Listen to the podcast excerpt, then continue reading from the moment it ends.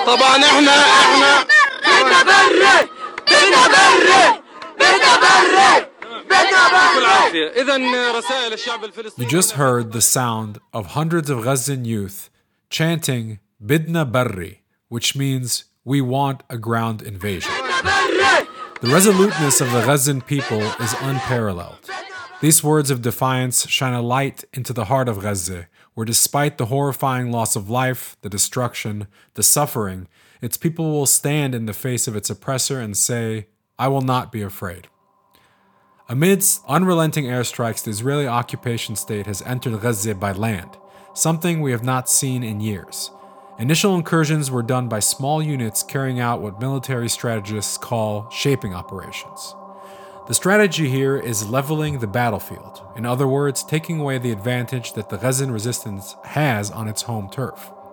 Rather than enter the urban landscape of Gaza at once, rushing into traps and ambushes that the resistance has had a decade to think up, the occupation is attempting to shape the environment to its benefit.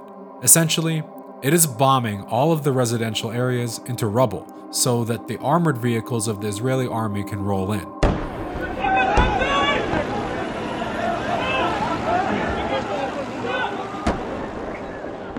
Before we zoom in on the ground operation as it stands today, let's first take a look back at the recent history of the occupation and its military assaults on the Gaza Strip so that we may understand how what is happening today is unique.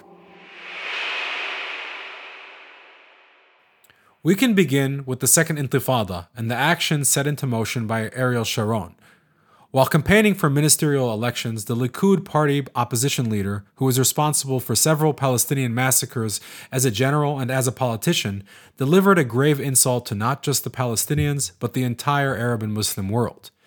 Dissatisfaction with conditions ushered in by the Oslo Accords were at an all time high, and Palestinians were facing massive repression and loss of life at the hands of the occupation power apparatus.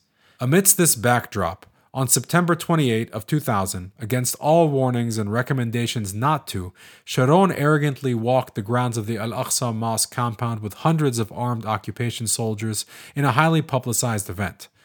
This inflammatory stunt, ostensibly approved by the incumbent occupation Prime Minister Ehud Barak, was carried out by the opposition leader to gain popular support and pave the way for an ever more oppressive unity government.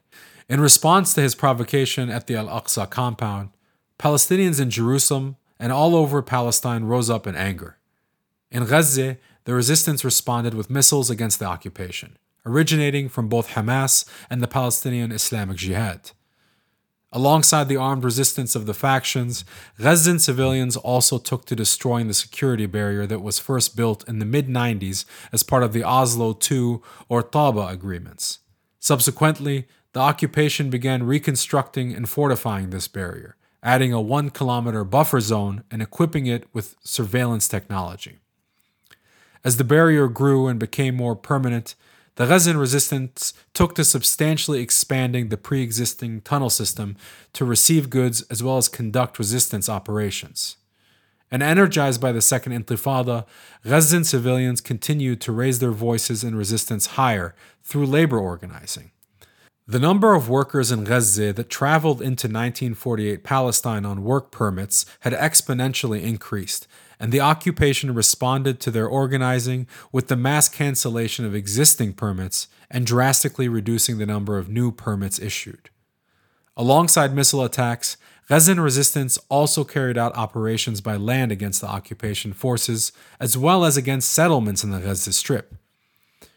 Over the past three decades, 21 settlements had encroached on the land of Gaza. While these settlements managed to take root and grow with the aid of occupation military forces, their future was becoming unsustainable as the resistance grew stronger. The typical idea of shifting the demographic distribution of a Palestinian area in favor of settlers came at too high a cost in Gaza.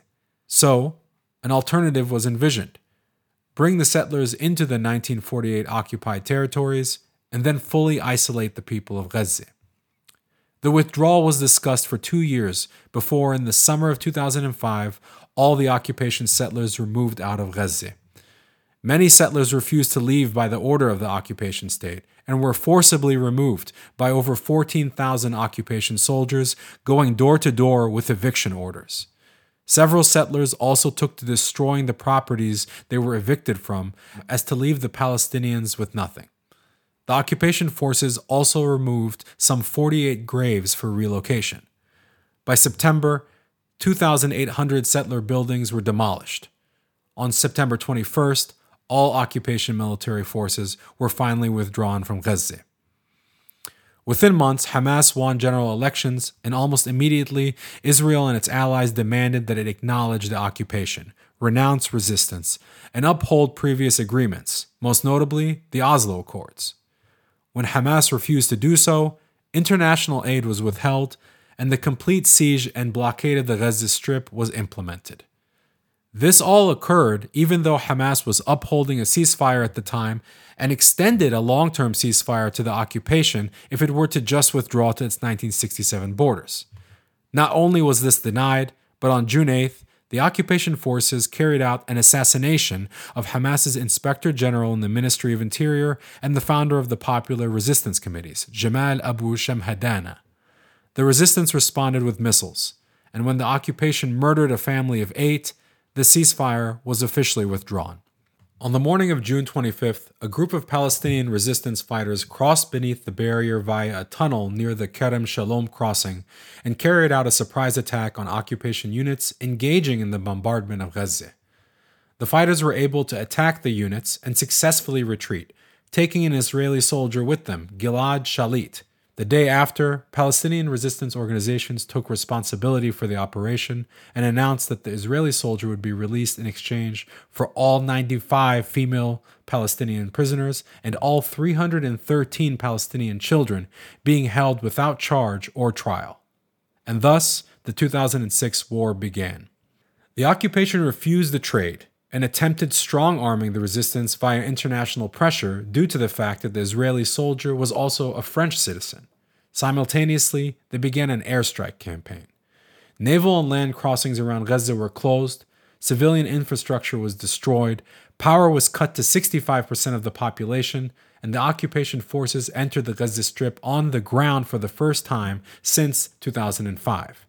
Despite these attacks on civilian targets that demonstrated the inability to face the resistance directly, the resistance increased its demand to include 1,000 additional prisoners and an end to the incursions into the Gaza Strip. After rejecting this demand, the Palestinian resistance withheld all information on the captive soldier. Despite the murder of at least 416 Palestinians, dozens of arrests of politicians, and over 15 million in damages to the main Gazan power plant, Israeli Operation Summer Rain failed to accomplish its goal of releasing Gilad Shalit. Israel was forced to agree on a ceasefire and withdrew its ground forces from the Gaza Strip. It wouldn't be until 2011 that the Israeli soldier was released in exchange for 1,027 prisoners on the Palestinian side. The next time the Israeli occupation would enter Gaza by land would be during the 2014 war. The next time the Israeli occupation would enter Gaza would be during the 2014 war.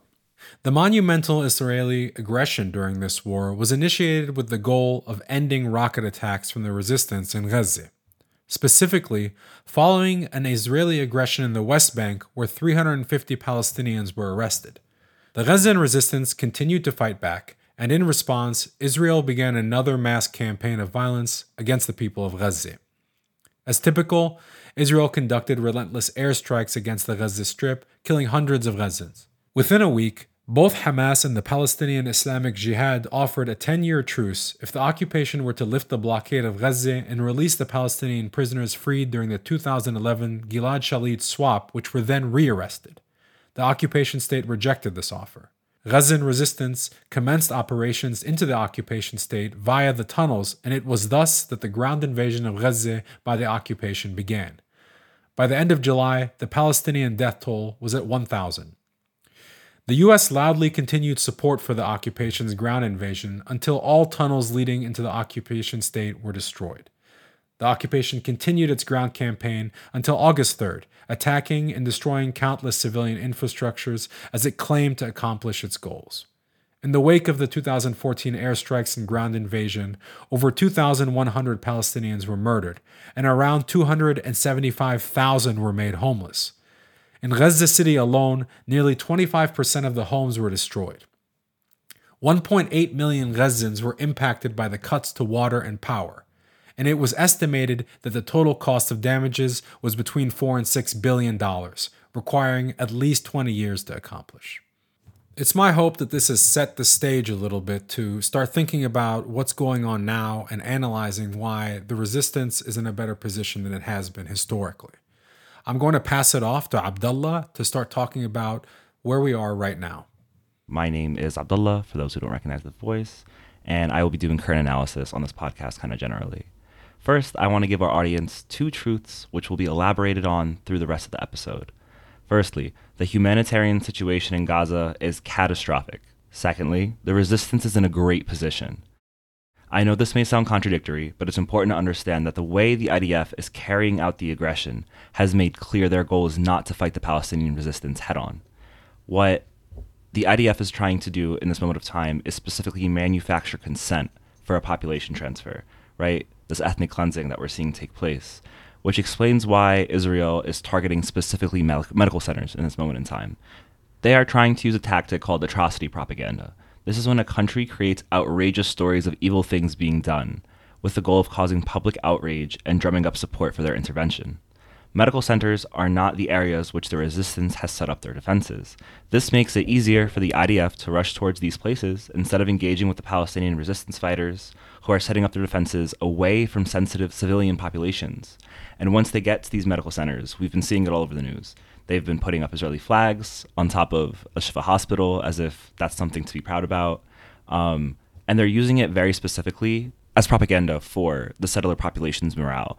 In the face of them not getting actual military or strategic goals done, they are attempting to create these like little PR stunts that make quote unquote clear to the settlers um, in their society that they are progressing once they get to these centers, they also have been trying to plant evidence in the hospitals. And I say attempt because every proof that has been put out by the IDF has been a PR nightmare for them so far. Most recently, they claimed that the resistance was hiding gun, guns, vests, and bombs in a room where MRI imaging is done.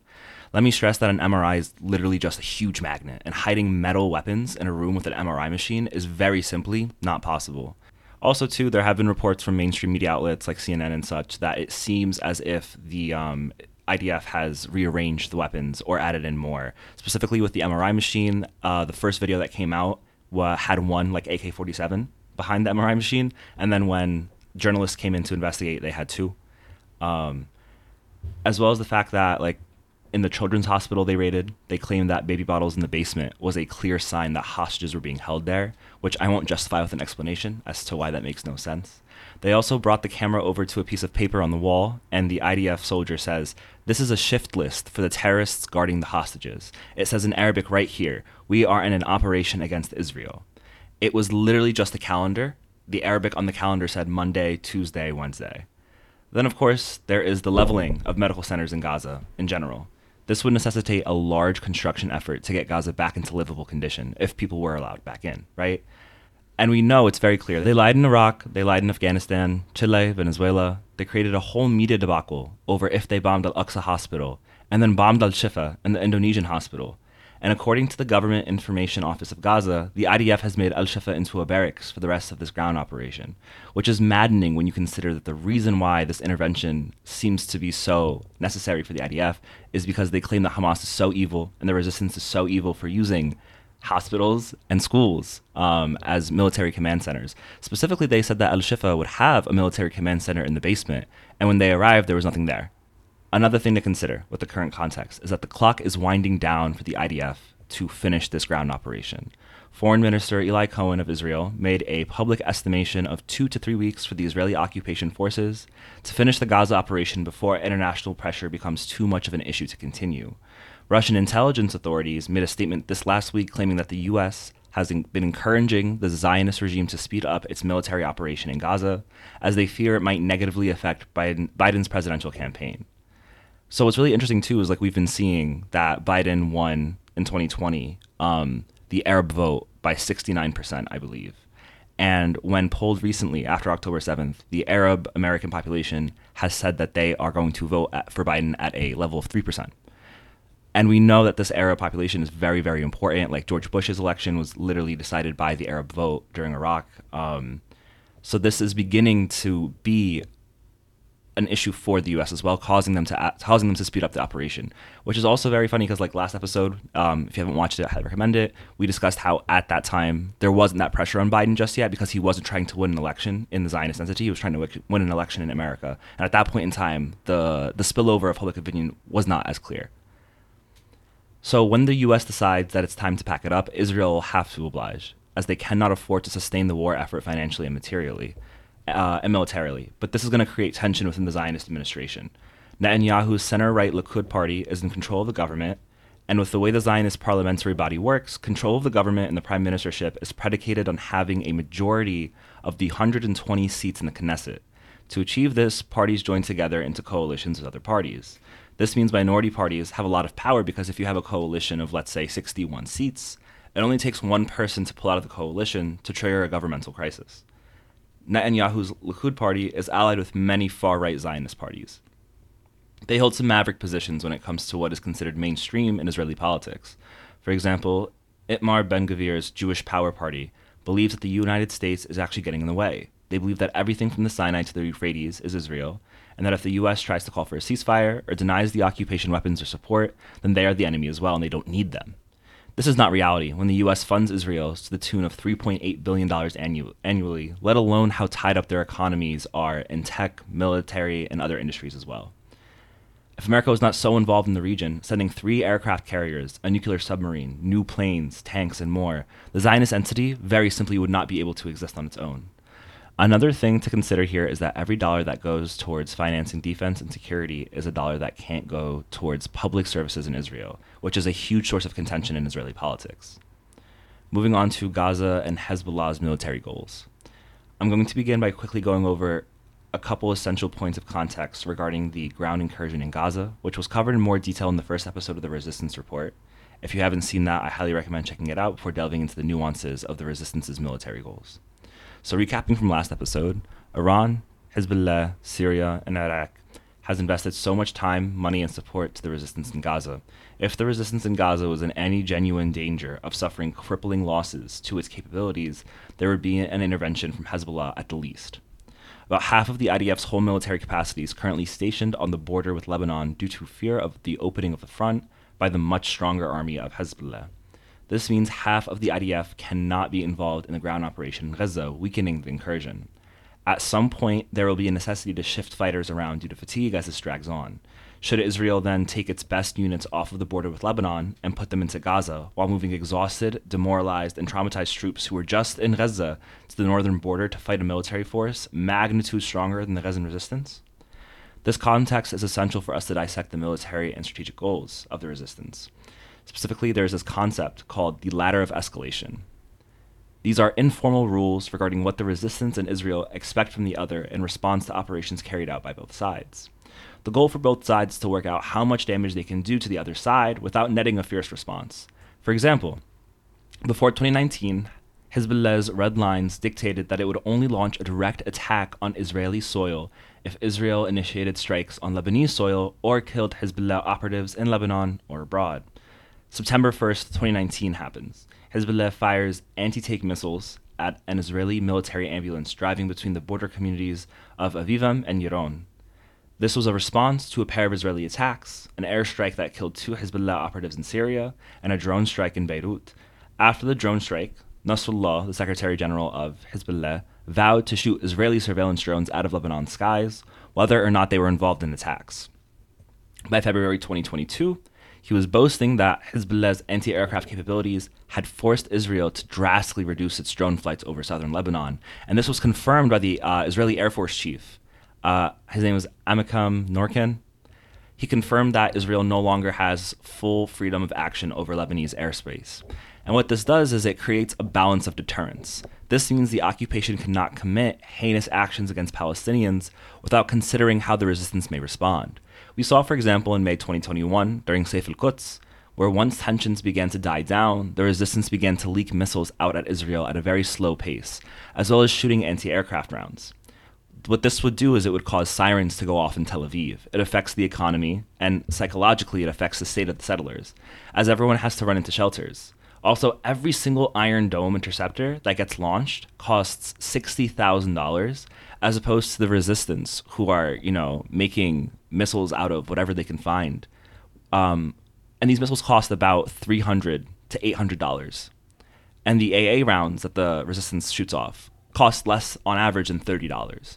So the occupation absorbs these losses without being able to re escalate out of fear of the resistance's response, right? So, with that context, we can bring it back to October 7th, the military goals that are currently going on.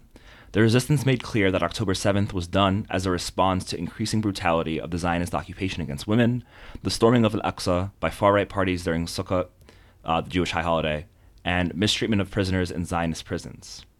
And what's so frustrating too about the media coverage is that they never ever like put out the statements by the resistance factions for why things are being done. There's this narrative right now going on that it was like a suicide mission or like nobody knows why or what Hamas or the resistance was thinking. But it's just they say it. They say it word for word the reason why they're doing things before they do it. And then and then it never gets picked up or covered, which is maddening. Um, in response to the mistreatment of prisoners and women, etc. The uh, resistance conducts the most effective military operation done against Israel in history, which nets it a bargaining chip to possibly free all Palestinian prisoners in Israel. Saying on October, so like if you were to say on October 6th that the resistance has an avenue to release all Palestinian prisoners, it would have been considered fantasy by 99% of people out there. And then on October 7th, we're discussing an all for all swap. That's unbelievable um, it was the absolute largest shift in the balance of deterrence between the two sides that we've seen in the past 75 years of occupation.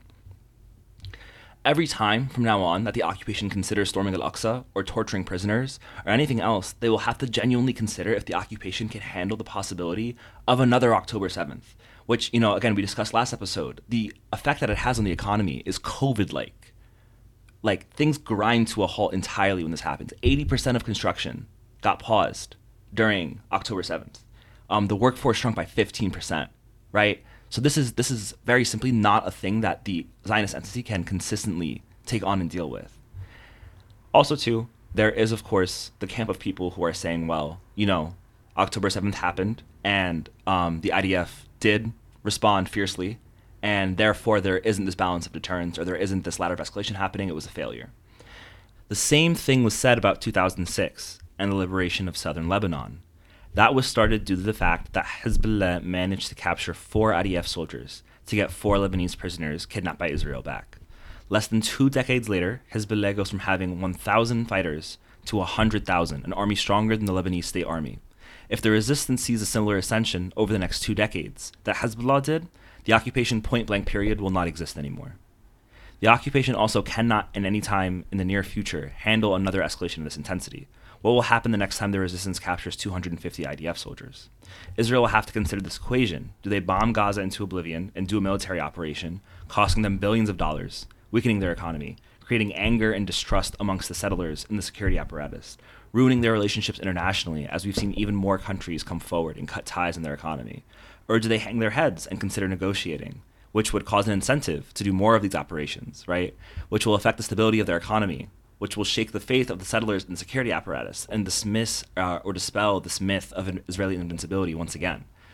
It's going to make the settlers living near Gaza or Lebanon too afraid to return to their settlements as they don't want to be kidnapped.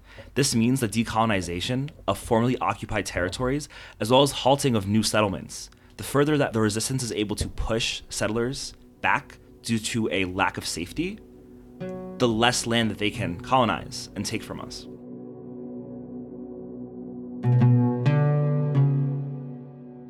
What is to be taken away from all of this is why the resistance is in a great position, is that no matter what route the occupation takes, they will suffer losses economically, politically, and socially. The balance of deterrence will continue to lean more and more towards the resistance as they increase their military capabilities, which will lead to bigger political achievements by the resistance, as their interactions with the occupation are going to begin to happen on a more and more equal footing. And what this leads to is a Gaza which is safer for residents and a graveyard for the occupation.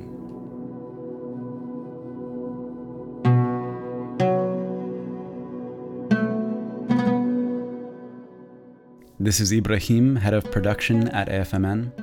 Thank you for tuning in to our second episode of the Resistance Report.